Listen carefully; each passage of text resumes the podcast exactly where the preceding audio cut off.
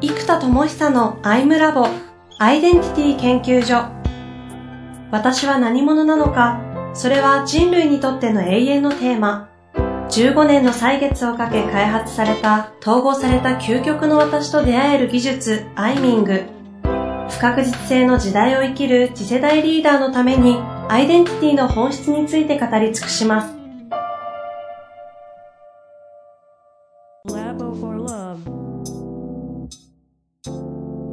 こんにちは、遠藤和樹です。生田智久のアイムラボアイデンティティ研究所。生田さん本日もよろしくお願いいたします。はい、よろしくお願いします。さあ、早速今日も始まりましたが、はい、先日第4回ぐらいにわたって、もう自己超越なり、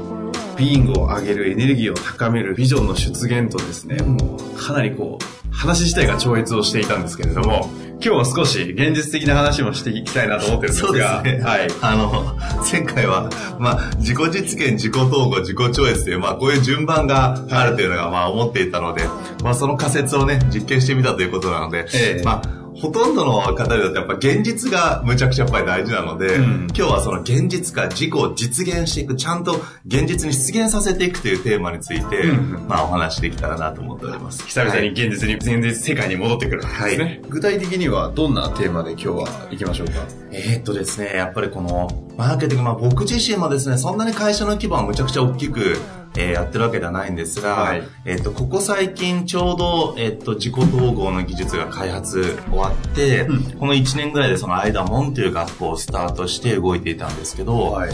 えっ、と、ここがですね、えっ、と、1期も、東京1期とかはですね、3週間で64名の方が集まってくださったんですね。はい。で、えっと、今度は名古屋、東京、大阪で今やってるんですけども、うん、2期目は。で、ここもですね、3週間でその3個合わせて110名ぐらいの方が、すでに？もう集まってスタートしてるんですしてるんですか？してもう、あと、まあ8割ぐらい、まあコンテンツが終わってきてるんですね。で、じゃあこのたった3週間で、しかも僕自身がマーケティングを一切やってないんですよ、実は。うんえっ、と、体験会を主催してくださる方が何人かいらっしゃって、はい、で、結果的なその体験会をやった時に、えっ、と、参加してくれた方のですね、今、はい、えー、だって45%の方が間まで来てくださったんですね。で、えっと、じゃあこれってなぜ起きたのかとか、一体何がえっと、そういう決め手になっていったのかみたいなことを、うんうん、今東京3期をですね、今度ゴールデンウィークからこう300人でやっていこうという動きをしておりますので。300人？そうなんです。一体 そうです。一体300。はい。なので、えっと、アイデンティティ祭りだ。そうです。祭りにしようと思って。でね、はい、えっと、それで、じゃあ一体何が鍵なんだろうっていうのはずっと、えっと、ここのとこあの、元 P&G のマーケティングをやってた仲間が来てくれたので、有名な女性ですね。そうですね。はい、まあそういう仲間にでもですね、何が決め手だったのかをいろいろヒアリングしてもらったりしたので、うん、まあ今日はここでですね、まあちょっと私のストーリーでありますけども、どういうふうにそのアイデンティティとマーケティングがこう影響していったのかということについてお話できればなと思っております。ついにビジネスの方にも話がいくわけですね、はい、マーケティング。うん、具体的にはどういう話になってくるんですかね。えー、っとですね、まず、えー、っと、僕のこう想定と実際がだいぶ違ったなっていうのがあって。そうなんですか？そうです。読み通りってわけではないんですか、えっと、数字としては、正直もう、なんでしょう。スーパープロダクトアウトな商品じゃないですか。間違いないですね。つまり日常生きていて、あ、アイデンティティと統合しなきゃとか、なんかそうだ、京都行こうみたいな感じで、そうだ、アイデンティティを統合しようって人は、まず、まずいない。ないでしょうね。ので、はい、えー、っと、基本的にはスーパープロダクトアウトなわけですよ。うんただ、えっ、ー、と、僕の中ではその、やっと自己を統合していく内的自己がいろいろいて、うん、こう、頑張りたい自分もいるけど、休みたい自分もいたり、もっと社会にチャレンジをしたい自分もいるけど、うん、いやいや、一人でフリーランスになって自由に生きていきたい自分もいるみたいな、いろんな自己がいっぱいいるのが、やっぱり現在僕は課題だと思ってるので、はい、この内的ダイバーシティと呼んでますけど、うん、これを統合できるんだと。それって激アツじゃないかと思ってるわけなんですけど、はい、僕の中では、あ、その技術が全部可視化されたコンテンツで、かつ全部が体系化されていて、その、もちろん感性も扱うんですけど、はい、まあ、こういうカテゴリーで感性を扱うのは当たり前なんですね。うん、ただ、その感性的になりすぎてしまうものに対して、うん、完全な体系立てられたコンテンツであると。うん、でもこれがワオだろうと,、えー、と僕は思っていたわけなんですけど、はい、まあ、もちろんそこも要素として大きいんですが、結果としてですね、その彼女が聞いてくれたんですね。えっと、1期、2期の方になぜアイダモンを選んだんですかって聞いたらですね、はい、実は決定要因の7割から8割近くが、うん、えっと、講演してる時の僕のエネルギーで決めたっておっしゃってたんですよ。おっしゃってたらしいんですよ。うんうん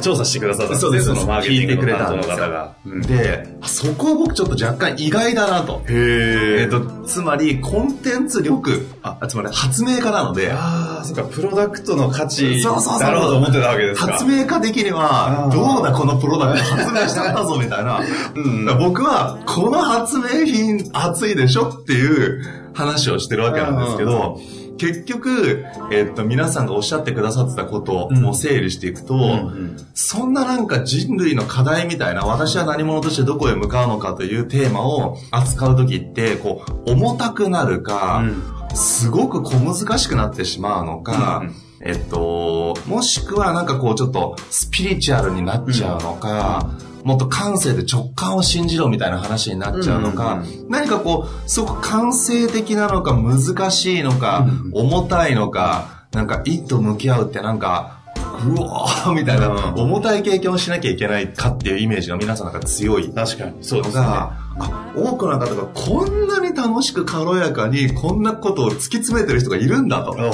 で、かつ、そのコンテンツ自体も、え、こんなに笑いながら楽しく、むっちゃ深いとこ分かっちゃうんだとか、うんうん、あ、こんな葛藤、例えば葛藤と向き合うって重たいとか、うん、大変じゃないですか。辛いですね。っていう思いが、そう、イメージあります、ね、それがこんなにむちゃくちゃ楽しく、たったの1時間でポーンと、葛藤熱いとか言ってるそうそうそう、ね、紐解けていっちゃう感じ、はい、ということのエネルギーが衝撃だったと。あいう話が多かったんですね。私からすると何も意外ではないんですけどね。そうですかね。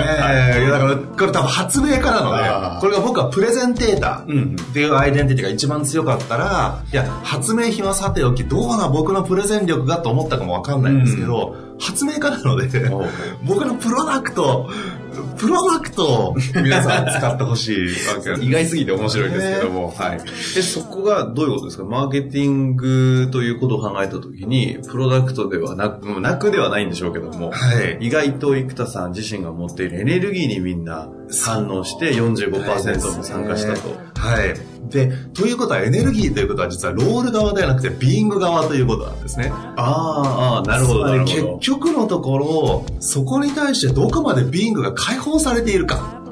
という、結局アイデンティティでいう、私は何者なんだと。何者のエネルギーとして今日生きているのかとか、うん、この瞬間やっているのかっていうことは、まあ結果最後、もうなんか、いろいろ僕も戦略考えたりするのが好きなタイプなんですけど、うんうん、結局最後そこかっていう結論に至ったっていうのがありますね。はい。結局はそのビーイングの重要性がマーケティングに生きてたという。そうです。で結局、手を打つ時とか、うんうん、えっと、なんだろうな、なぜやるのかみたいなことも話すんですけど、はい、これもですね、結局僕のアイデンティティ、で、僕はあの価格をとにかく安くしたいっていう思いが結構強くて、うんうん、これはね、ね発明家の大先輩のエジソン先輩が、あの、電球を普及価格で売ったという話があるので、じゃあ、そろばん塾とかカルチャースクールと同じ価格で出したの、うん、でそうすると、まあ、1時間単価が2000円前後だったり、えー、するので、うんうん、まあ、その2500円とか3000円未満ぐらいで作れれば、うんえっと、もう普及価格になると。うんうん、で、これもですね、結局、アイデンティティ、特に自分のジェネレーターというコアロールを理由にしていることで、ビーイングが上がるんですよ。生田さんはね。そうです。うん、で、これが多分、他の多分経営者だったら、アイデンティティが、うん、いや、そんなに安く売ったら多分粗利が確保できなくて、うん、よりお客さんに価値が作れなくなるから、本末転倒だと思うので、うん、なんか安くしなければいけない状況になったら、ビーンが下がるんですね。そう思いますね。なんで結局、意思決定の時に、このジェネレーターとかもそうなんですけど、自分のコアロールをベースに決めているから、はいビーングが跳ね上がると。で、ビーングが跳ね上がってるから、普通戦略的にベストだと思うことよりも、うんうん、コアロールがこうなんだからこうしかないでしょ、みたいな。結局このビーイングとロールが、こう連動した時にビーイング玉のうちなら花火祭りですね。この花火祭りがブワーッと起きた時に、いや、結局世界中に広がってるし、人類に届いてるんだったら、そろばん塾になってなければ、まあ一般的な研修ってやっぱ1日4万とか、ね、8万とか結構していくので、じゃあ2日通ってね、8万とか16万みたいな価格だったら、そろばん塾にならないと。うん、なので、そうするためにはもうとにかく、まあ1日2万円未満とか、うん、普通の、えっと、カルチャースクールぐらいの価格で提供できることがもうとにかくワオなんだみたいな。まあなんかそういうエネルギーで話したわけです あの今思えば。そうです。うん。だから結局そこが、なんでしょうね、一番の、えー、決定材料だったっていうのを聞いたときに、じゃあですね、この自分のビーイング玉、なぜやってるんだというエネルギーを、じゃあ、それは講演っていうのはリアルの場ですけども、それ以外のウェブや、なんだろうな、こう、パンフレットとか、うん、あらゆるものに、こういう本質を遊ぶ動機師って僕は、プロデューサーのことを呼んでるんです。けど、この、ものを、マーケティングとか、まあ、全体の事業プロデュースなんで、プロデューサーの中で僕入ってるんですけど、本質を遊ぶ動機師モードで、もっともっと遊ぶことで、ビーイング玉が跳ね上がるというのが起きるので、今、そうですね、ちょっとここの戦略考えたりして、ちょっとね、またロールモードになっちゃって、ヒューイーンって音になりかけてるんですけど。前回よりもね、ちょっとトーンが違いますもんね。そうなんですよ、ね。私にとってはありがたいんですけどね。あのね、キュイーンってね、息ききれない感じの、こう、キュイーンみたいな感じと、結構ね、むちゃくちゃ最近忙しくなっちゃって、でそうするとやっぱり睡眠時間もね、だいたい、だいぶ削られてくると、これはですね、ビーングが跳ね上がらない。というですね。だからね、でも喜んで。そう。だからね、やっぱりね、まあ、今日とかもやっぱりちょっとね、こう、キュイーンみたいな音ができってない感じというのを感じてるわけですよ。ナビゲーターにとってはありがたい話ですが。そうなんですよ。だからやっぱりね、これがね、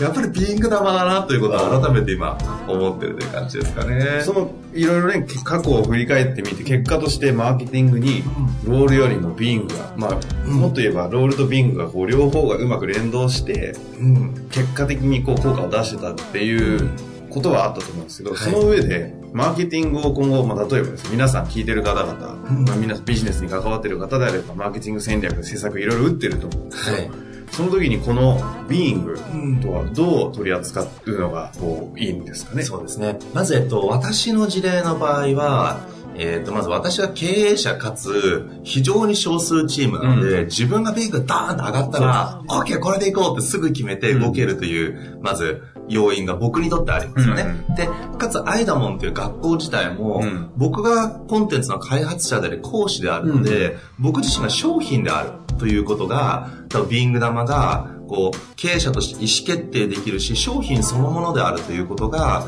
特に影響してるっていうのが、まず大きいファクターなので、必ず全部ビーイングだけでいけるかというと、そうじゃない要因ももちろんあるという前提があると思ってます。もちろん組織ですからね、会社とかで。えー、ただ、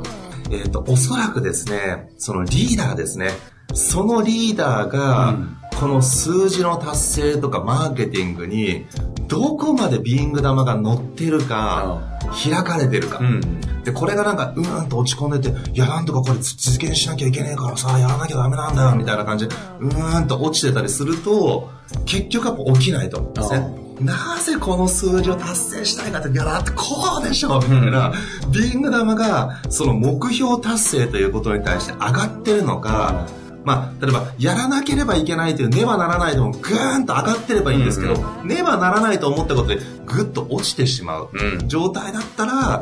やっぱ結果、結果が起きづらいというのと、起きたとしても疲弊したり、ビング玉が落ちた状態で具現化したことってやっぱりだから忙しくなるし、うんうん、頑張ってるのに成果が出づらくなるわけなんですよね。で、その中でなんとか頑張って目標達成をしちゃうと、今度、うわ、目標達成、きつみたいになっちゃって、そうすると今後目標を立てないとか、目標達成に対してちょっと重たいイメージがつきまとってしまって、そのたんびにビーング玉がグーンと落ちてしまって、ふわーんと花火状態にならない。なので、一番大事なのは、なぜその数字を達成したいかというと、こうなんだという、その、もちろんビジョンからブレイクダウンされてるものですけど、目標達成に対して、ワーっていう、内なる花火が上がってるかっていう、そこが大事です。そのな、なぜを問えるかどうかですかそうです。なぜその数字を達成したいんだと。ここが本当に鍵だからそこのなぜ、まあなんか最近なんでしたっけ、ゴールデンサイクルとかよくなぜが重要みたいな話は、島田じゃよく言いますけど、そうですね。そのなぜが重要って話をアイデンティティに基づい基づいて、そうです。なぜ自分がこれをやるか、チームがなぜやるかを話せるかどうか。そうです。つまり、なぜ、えっと、この数字を達成するかというと、うんうん、まず私というアイデンティティであれば、その私が、それこそ今だったら僕は人類の進化をもたらす発明家でありたいとしたときに、うん、人類の進化って60億人じゃないですか。はい。いや、そこに対してこの数字からクリアしないと、60億とか絶対届かないってみたいな、そういうのが例えばあったりします、ね。はいはいはい。と、あとは、やっぱ、うちなら花火祭りにしたいので、祭りって考えると、やっぱり、普通のセミナールームじゃなくて、まあこういう業界だと TEDってある意味プレゼン祭りじゃないですか。はいはい、すね、なのでやっぱり TEDで使われてる会場で、そのプレゼン祭りのように、アイダモン祭りだと、アイデンティティ祭りをしていくためには、この会場なんだ、みたいな。ちなみにあの、次予定されている300人はい、動員するアイダモンはい。場所どこの予定なんですか？えっ、と、あの、科学未来館の、あ、そこそんな入るんですか？未来館ホールというですね、円形の、まあ、こんな TEDで使われた。テッドじゃないですか。 TEDで、お、実際 TEDで使われた会場なんですよ。あ、あはい。なるほど。なので、なるほど。もう激アツだなと思って。なるほど。そこをもうゴールデンウィーク8日間がっつり抑えもうすでに。そうなんです。すごい。いや、ゴールデンウィーク空いてるって奇跡だなと思って。ああ、本当ですね。で、やっぱ自己探求したい人って長期休みがあると、むしろ、なんか、あ、これでやっと長期的なこと考えられるとか、普段忙しいから本質探求できなかったけど、この期間になんか深いとこ見つけたいっていうのが、一番のニーズになるんですよね。戦略考えたいとか、はい。ゴールデンウィークは？ずっと1から8で、あ、もう全部。もうがっつりやる。がっつりやる。よく抑えれましたね。いや、そうなんですよ。これも、もう運だと。いや、来たと思って。来てますよね。これはもう取るしかないっていう結論で。そうか、ちょっと話、ごめんなさい。私が興奮して、そそらしてしまいましたけれども、はい、そのマーケティングとビーイングだったりする連動の話は分かったんですが、まあ今日はそこの重要性は皆さんもかなり感じたと思うので、次回はどんなお話に行きましょうか、ね、そうですね。やっぱりこう、なぜを語る力が結局は、まあ、なぜこれをやるのかっていうのが人に伝わった時に、うん、あ、その理由だったら魅力的だねって思うかどうかって、やっぱり背景になぜだと思うんですよね。例えば、いや、なんでこんな間もやるんですか？いや、僕ちょっとフェラーリ乗りたいんでって言ったら、うん、ふ、ふーん。え、理由そこ？みたいな。そうですね。これ売れると思ったんで、って言ったら、ええーみたいになって、多分絶対ね、あれ人来ないんですよ。そうです。え、じゃあ頑張ってください、みたいな。でもやっぱりなんかよくわかんないけど、人類の進化とか、本当の自分らしき輝くのはこれなんだ、みたいな。だから多分そういうエネルギーっていうのは、やっぱりなぜを語ってる時に、それがやっぱ出てくるなと思ってるので、でそこをちょっと時間話できればな。なぜ、なぜの探求じゃないですけども、なぜの物語の話です。そうです。わかりました。じゃあ、なぜについて、アイデンティティベースで、ちょっと次はお話を伺いたいなと思います。はい。本日もありがとうございました。はい、ありがとうございます。